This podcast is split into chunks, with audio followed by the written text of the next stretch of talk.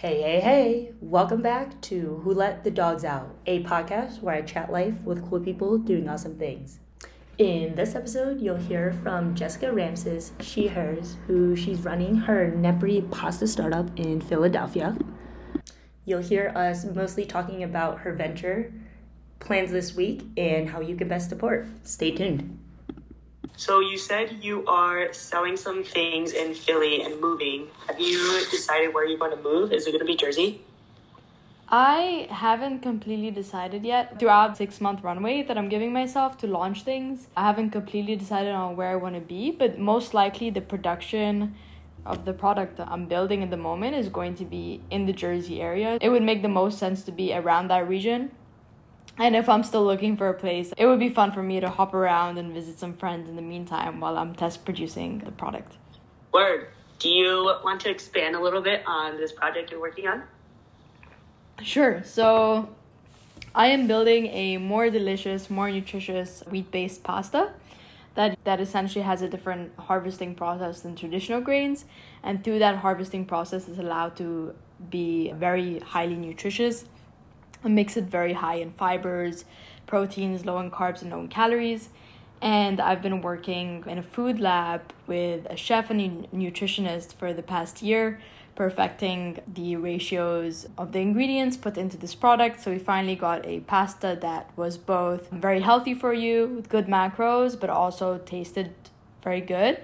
We found that through like conducting so many product t- tasting events around the university and distributing the products to friends and families and friends of friends. And yeah, we've got this product now and we've been communicating with the co-packers that want to help test run and produce the product and applying to a few accelerators, particularly retail store accelerators that help teach you how to launch your product in stores and help cover also some of the financial fees required to do so. It's like an exciting time. Definitely a lot of progress has happened over the last year, and I'm excited to take this product to market. That's incredible, yo.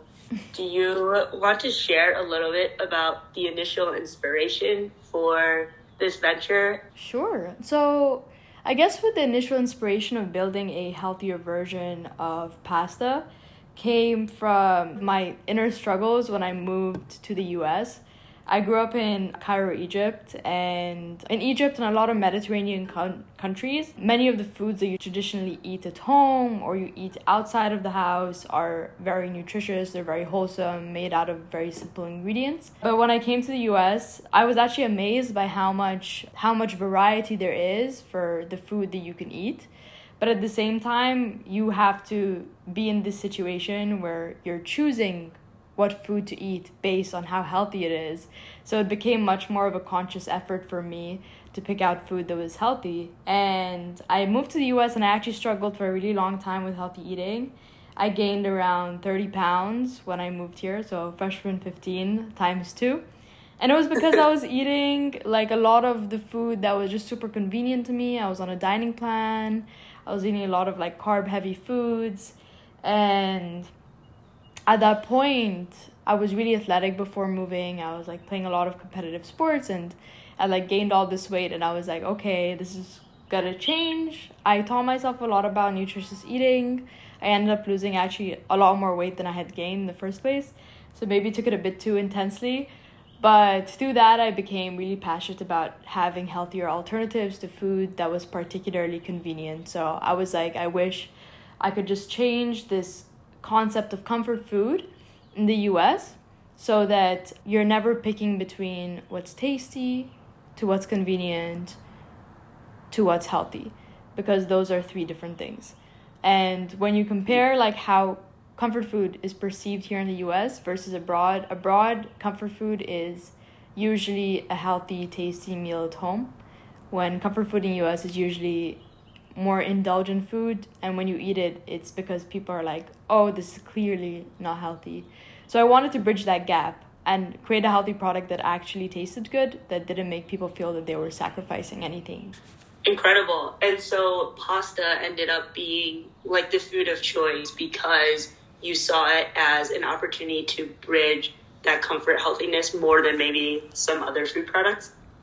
Yeah so pasta particularly if you were thinking about pasta compared to another comfort food, which is like pizza, for example, pasta is that one food item that is incredibly easy to make. Like, I don't foresee anyone on the daily basis making pizza doughs and making pizzas at home.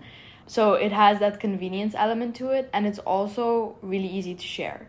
So, for a lot of people, it becomes that go to food of choice particularly for families that want to just cook for a large number of people. So that was the first food product that I picked just because I knew of the impact it has and I knew how many people that were eating normal pasta and also putting a, a lot of unhealthy sauces on it. From what I'm saying is I love pasta. This is why I decided to pick pasta. And I don't think there's anything wrong with eating pasta. I do think that because pasta is usually overconsumed because it's very high in carbs, then you have that risk of eating too many carbs that are stored as sugars in your body that spike your sh- blood sugar levels and end up making you more hungry and end up making you consume a lot more food and that in combination with a lot of like unhealthy fatty sauces that are put on the pasta just makes it sometimes a recipe for unhealthy eating. If you're not conscious. No i think that makes a whole lot of sense and i can't wait to eat more Oh, I saw it last time when I visited, and it looked so incredibly cool, especially with you and your hat. But I think so. For many listeners, probably a lot of us haven't been to Cairo, Egypt, haven't started an adventure like this. So curious, what are some surprising things that you feel like you take for granted in this journey that maybe is less common for people growing up in the US? More on this unique path, and also how you think Penn plays a role in that. Yeah, for sure. I definitely think there's been a lot of support that the university has given me over this past year that I don't think I would have been able to reach the point I am without. The first person I could think of is the chef I was working with. I remember going to the kitchen and trying to produce this product like over 15 times and it was failing and failing, but she kept being more motivated that there would be a solution. And if I didn't see that in front of me, sometimes I think about what if I just gave up and the dough could never be produced and I never would have been here. And I think there's been a lot of professors um, that are mentoring me in the current like current VIPX program. That's the Penn Accelerator that have been just really motivating for mo- motivating an engineer who I am to build a food product because they know its impact and they know my passion and my interest in nutrition and how they've been mentoring me, like whether mentoring me about marketing strategies or mentoring me about my go to market strategy or my target consumer. And that has been really helpful to see. And I think another thing that Penn has created that I have really valued is the community around the Food Innovation Lab, which is our kitchen space that all of the food cohorts work in when they're working on a food concept. And I just loved being around that community because everybody that was working there, you saw engineers and MBA students and design students and economics students, but all of them were in that space because they were passionate about making a food product and it was just so delightful to see people that were in a space for passion and who were sacrificing hours and hours on the day to build a product because they loved food and because they wanted to bring that food to people's yeah that is so cool man. So i actually also applied to some lab at some point. It was in that tan- like tangent hall. Am I pronouncing oh. that right? Yeah, I, I call it tangent, but I think my program director calls it tangent. Tangent hall, where I wanted to start a food truck out of the Jeep. I heard, yeah. and sell food, Hawaiian food, those parties or whatever after late nights because it like really we made a map where there's not a lot of affordable yummy options after 11 p.m. around campus, which is really crazy for yeah. a university to not have that. I think that was the I first thing I realized when I came to Penn because Cairo, they call it the New York of the Middle East. It's a city that genuinely doesn't sleep. Like things open late, but they also stay up until 6 a.m. So for me, coming to university and seeing that things were closing at around 6 or 7 and I couldn't have a late night dinner at places. I definitely see where you're coming from, and I think that's what Insomnia tried to do through cookies, right? no, exactly. And then you look at the offerings, you're like, this is so bad for us. However, I was definitely not as passionate about the cooking, the nutrition, the etc. I think I was thinking a lot more about the convenience and trying to bring healthy island foods back to Philly. That would be really easy for us to make and distribute. And yeah, it wouldn't be claiming to be healthy, like the same passion and interest I think you have. But that's fascinating that now it's no, the like you are the legit ones. Like you guys are the ones. No, tell really me about the food truck. So food product at the end of the day. Yeah. so what happened with the food truck business? Like where are you now? Are you still going to continue trying to create that on the campus? No, so uh, really quickly I really quickly gravitated towards the business side of things, to put it in the worst way. I was really fascinated by, oh my gosh, where should I drive around the Jeep? Like, I was writing scripts where I could click a button and Venmo everyone a cent in promo and be like, oh my god, I'm on 42nd and Walnut right now. Come buy your fish cakes or whatever. However, cool. Like, never got around to the cooking part. We, like, Orestes and I just had this right idea and I was just so naturally gravitated towards the logistics of it, the operations, that we didn't really have like a passionate chef. Like at the end of the day, you need to mass produce a lot of these foods, and especially like fish cakes. It's like it sounds gross, but crab cakes, I guess, whatever. Yeah. Uh, like, I wasn't so passionate about mass producing all that and getting into the actual food and never really was actively finding a chef per se because that kind of just fizzled out. But to be honest, I still see a market for that, and I I don't know. I like I don't live in Philly anymore, right? I'm moving every six months on this job. That I think to me is something I'm prioritizing, but there's definitely an insane market there. I don't know. Maybe I think so. I think oh. nighttime food, particularly for students, like that's yeah, that's a very good area to tackle. Particularly because I've seen I've had moments where I'm like, oh, I have to go to the supermarket. It's 11 p.m. right before it closes because I don't have any food in the house.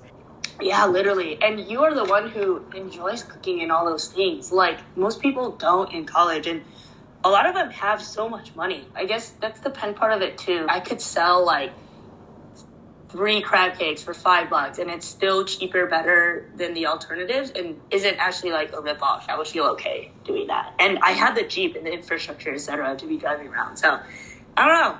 Maybe one day, but it's fun honestly, to hear people passionate about the actual cooking part because that was the part that I was like, man.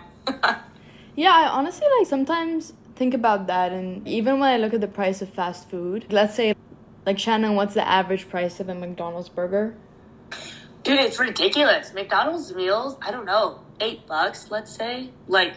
Yeah, that's crazy, right? I would sometimes I would look at that and I'm like, wow, I could have salmon with asparagus and rice, right? A salmon steak just on a plate, and it would be cheaper than a fast food meal, might be cheaper than a sandwich I buy like outside.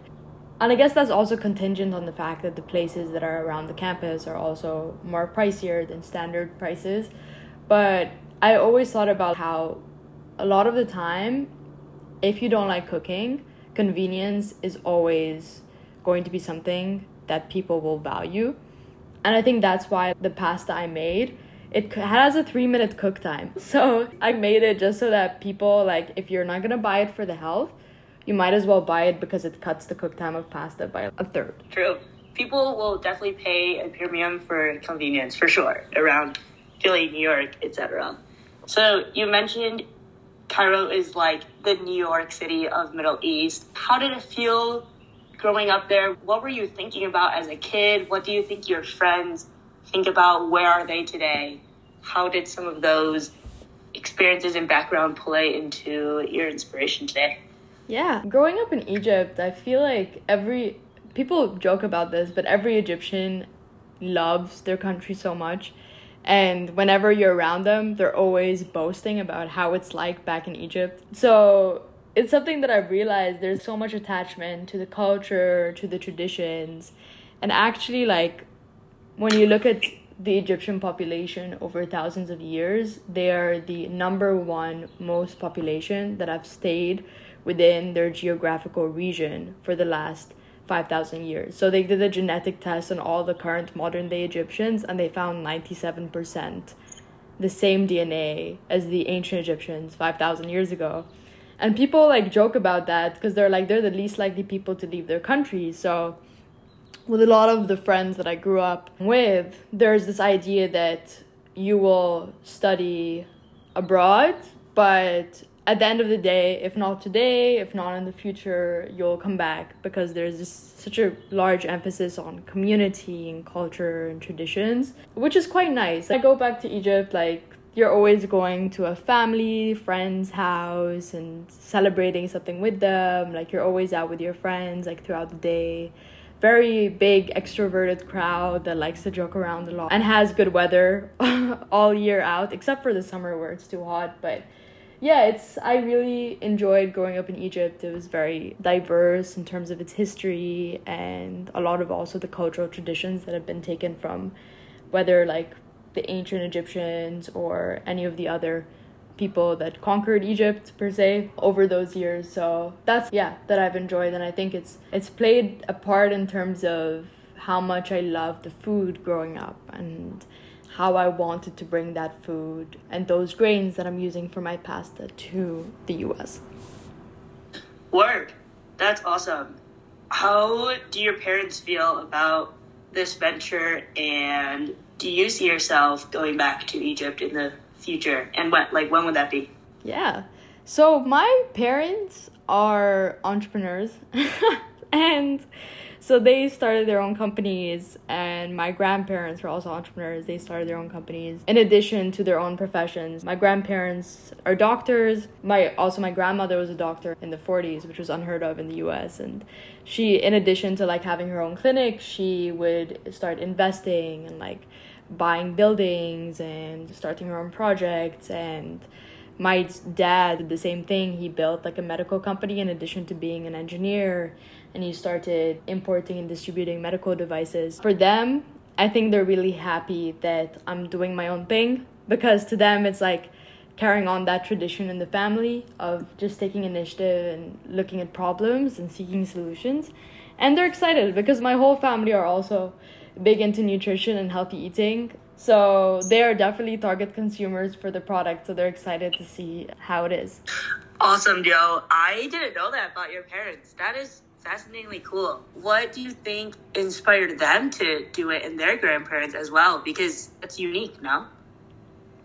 Yeah, I think they are hard workers and that genuinely I think the project the companies they started they genuinely care about. I think for the medical technology business my dad really cares about just helping people and bringing in the best technology and emphasizing high quality in products that he's bringing in. And I think that is his driving force when it comes to starting a company like that. So a lot of it came out of passion and a desire to help. So I think that was the driving factors for them. Facts, facts. Interesting word. And your dad continues to run the business today, right? Yeah. Do you so. force yourself going back, continuing that at some point? What where does what do you think Egypt looks like for you in the future? I definitely see myself returning to Egypt at some point in the future. But like for now, I am uh, emphasizing learning, learning how to start things, learning about different topics, getting experience in different jobs, traveling. So I see myself in the future, but for now, I'm focused on also my personal development. That's so back to the pasta production in Jersey. What is the process like? What does the facility and I don't know how much you can say. So again, just I don't know, share, yeah, share sure. the. But what does a facility need for you to pick that place? Do You think Jersey best supports it versus other states in that area? How did you land on that? So, any, anything about production process? So, I think convincing a factory to produce a product is a bit challenging, and the way we were able to do that is just by leveraging just the connections I had with chefs and reaching out to hundreds and hundreds of people and seeing whether they'd be interested. And a lot of the time there is a bit of pushback because like number one, those factories have very large scale companies working with them most of the time. So they think their efforts can be better given to a company that has a guarantee to pay them over years. And the other thing is, those factories usually have minimal contact information online. And if you do find them, great. And they don't have any pricing. So usually pricing is agreed on after you call them, visit them, and they build a production line for you. So I think that's one of the biggest difficulties I've faced in terms of organizing the logistics of how this is going to work on an operational level from sourcing to production to distribution to retail. But it's been great. We landed on some amazing people that are helping out, some great family companies that have been very helpful and inspired by the cause.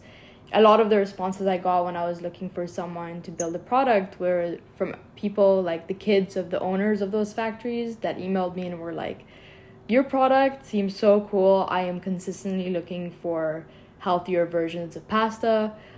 That's amazing, yo. I'm so happy to hear that for you. So, what, for people listening, what's the best way we can support you right now?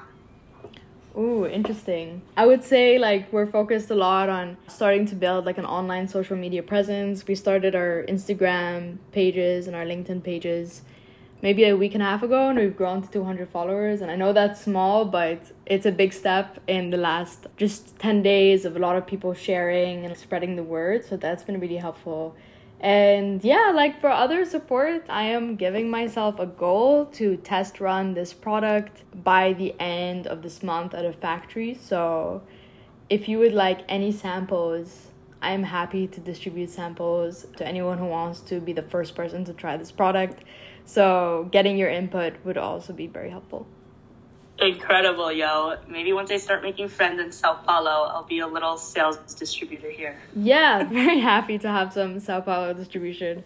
or I feel any win has to be celebrated in a startup. I like, think so. It's not really a small step because it, it's so hard to get things going off the ground. And once you do that, all snowballs into more, and everything is just part of the journey and future success, it's so easy for other people to be like, yeah, it's small. But no, I feel like those are such big, legit wins, right? That it really feels you gotta celebrate 100%. for those. Yeah, hundred percent. I think like the one thing my professor would keep telling me at Penn is that you have to celebrate every small win because the goals for the company are large, but you celebrate every small win because there's going to be losses every day too that you don't manage to get to, right? So this will keep pushing you forward and you're building something from scratch. So things are inevitably going to go wrong on a daily basis. Exactly.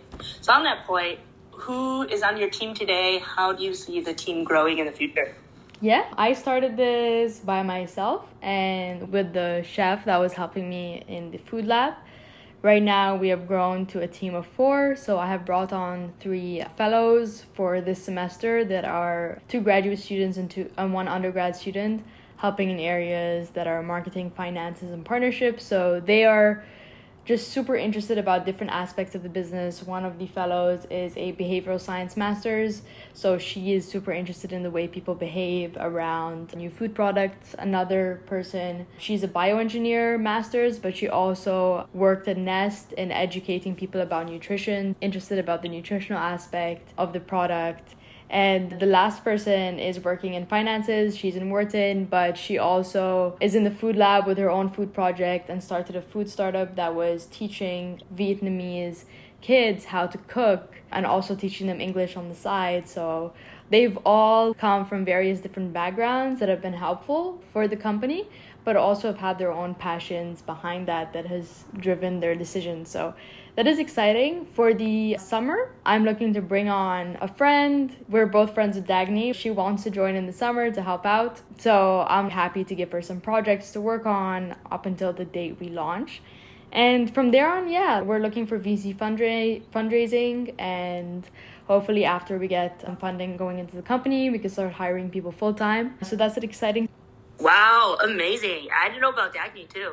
That's yeah, cool. yeah. She reached out to me and she's, hey, I want to work on this. And I was like, would you like to be at the forefront of production in a factory? She was like, yeah, that would be super cool. I'm like, okay, great. Let me try to see if I could get this factory test running and see if you could be there to make sure everything is going well. Awesome, yo.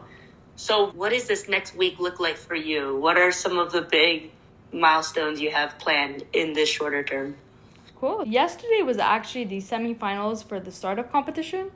So I had two different interviews with maybe 12, 13 people on the call that were a mix of investors, people who ran VCs, people who worked in the food industry and beyond. I had spent the whole entire week prepping for that, building a great pitch, prepping for Q&A. So now that's done, I'm taking a one day just rest to actually I'm not because I have a tasting event tonight. but that's fun for me. And afterwards, yeah, we're focusing on continuing to build content for our pages. Me and my fellow actually spent four hours building like educational content for my LinkedIn that I could post for people who want to build CPG products because this past year has been just a flood of information on things I didn't know anything about before starting this, whether it's like sourcing your co-packers or how to go about the logistics of a CPG operation of getting your food product in a retail store or funding opportunities for students in universities. It's been good to retrospectively look at all the things I learned with my fellows and see if I could condense that down to something educational for people. So that's been a really exciting uh, project. And another thing that's going on this week is going to be just getting on calls with those co-packers and organizing a time to test the product this month. That's amazing, yo. How do you think about rest for yourself? What do you like doing and regaining Ooh. energy? I love cooking. Maybe I do a lot of that in the food space that I'm currently in, making dry pasta for people to try at the lab. But I have an Easter dinner going on next week. I'm inviting a bunch of friends for it to celebrate Easter and color a bunch of eggs and make chocolate egg molds. So that's been something that's been really exciting, and I'm going to a few family friends' houses over the weekend. So I do like cooking to rest, and I like painting. So I have a bunch of empty canvases, usually in my house, with a bunch of paints, and I'll bring a bunch of friends over and we'll just take some time to paint. So, yeah, I would say when I was doing engineering in Penn and I had nothing else, those were my two hobbies and it was good because it was a great creative expression for me when a lot of the work I was doing was very technical. So, yeah. Word. I am surprised we haven't talked at all about systems engineering yet, so go us. yeah. I mean, I love system engineering, and I think it's taught me a lot now in the AI boom, the AI revolution where everybody's using ChatGPT. It's incredible how my whole undergraduate degree was in coding and data analytics and statistics, right? Which is essentially what you need to build AI platforms. And it was crazy to me that in that AI revolution that's happening, and me putting things a bit on pause to work on a food company because I'm really passionate about its purpose. But I think it allows both of those areas allow me to just stay relevant and learn about the times. Yeah, that is amazing, yo. Do you use ChatGPT for work at all? yeah, who doesn't? I think like when I feel my creative juices have just been expended already and I need some ideas, whether it's just how I want my website to look or the layout or on some of my manufacturing homeworks to know some specs for products. It's been it's been really useful, yeah. Yeah, that's awesome. And a lot of it seems factory and partnerships are all about relationships with people. How 100% you think you manage all of those I together? St- staying in contact. I send them update emails all the time. I recently won like a grant for the Women's Founders competition, so the first thing I did was send my co-packer an email and say, "Hey, like another good news, we got another grant." And that just I think it makes them feel that like you're moving forward and you're really passionate about the project and its purpose. And also you got extra funding that can help support the production. So that's something I've been doing to maintain close contact and also having calls every few weeks to catch up on new goals. I hear you. I hear you. And I bet those emails are bolos of fun. I can imagine them. The just energy flowing through. Yeah, there's also a lot of co-packer energy. There's a lot of exclamation marks in the responses I get, so I'm good. Incredible. So you generally like the people you work with and yeah. that makes I feel such a big difference. So that's huge. I think so, yeah. You had to pick them at the end of the day. So if you were picking who you worked Sure. with, they would probably be people you like working with. Yeah, fair enough. But I think that element of choice is sometimes difficult for startups to have. So kudos to you for having mm-hmm. that. Perfect. Yeah, I'm happy. Word. Cool. Anything? Do you think you want to do a quick lightning round? Oh, go for it. Yeah. Bet. What is one thing you wish everyone knew?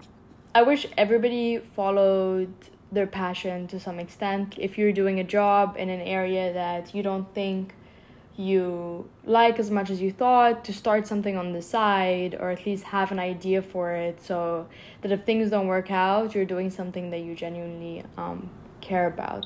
And I think I've seen a lot of Penn students go down career paths that they don't want to go down, or it's because other people are doing that, so they follow groups of people which is very understandable given the economic situations that we're in, but also a lot of Penn students are incredibly talented. They have such a diverse set of skills.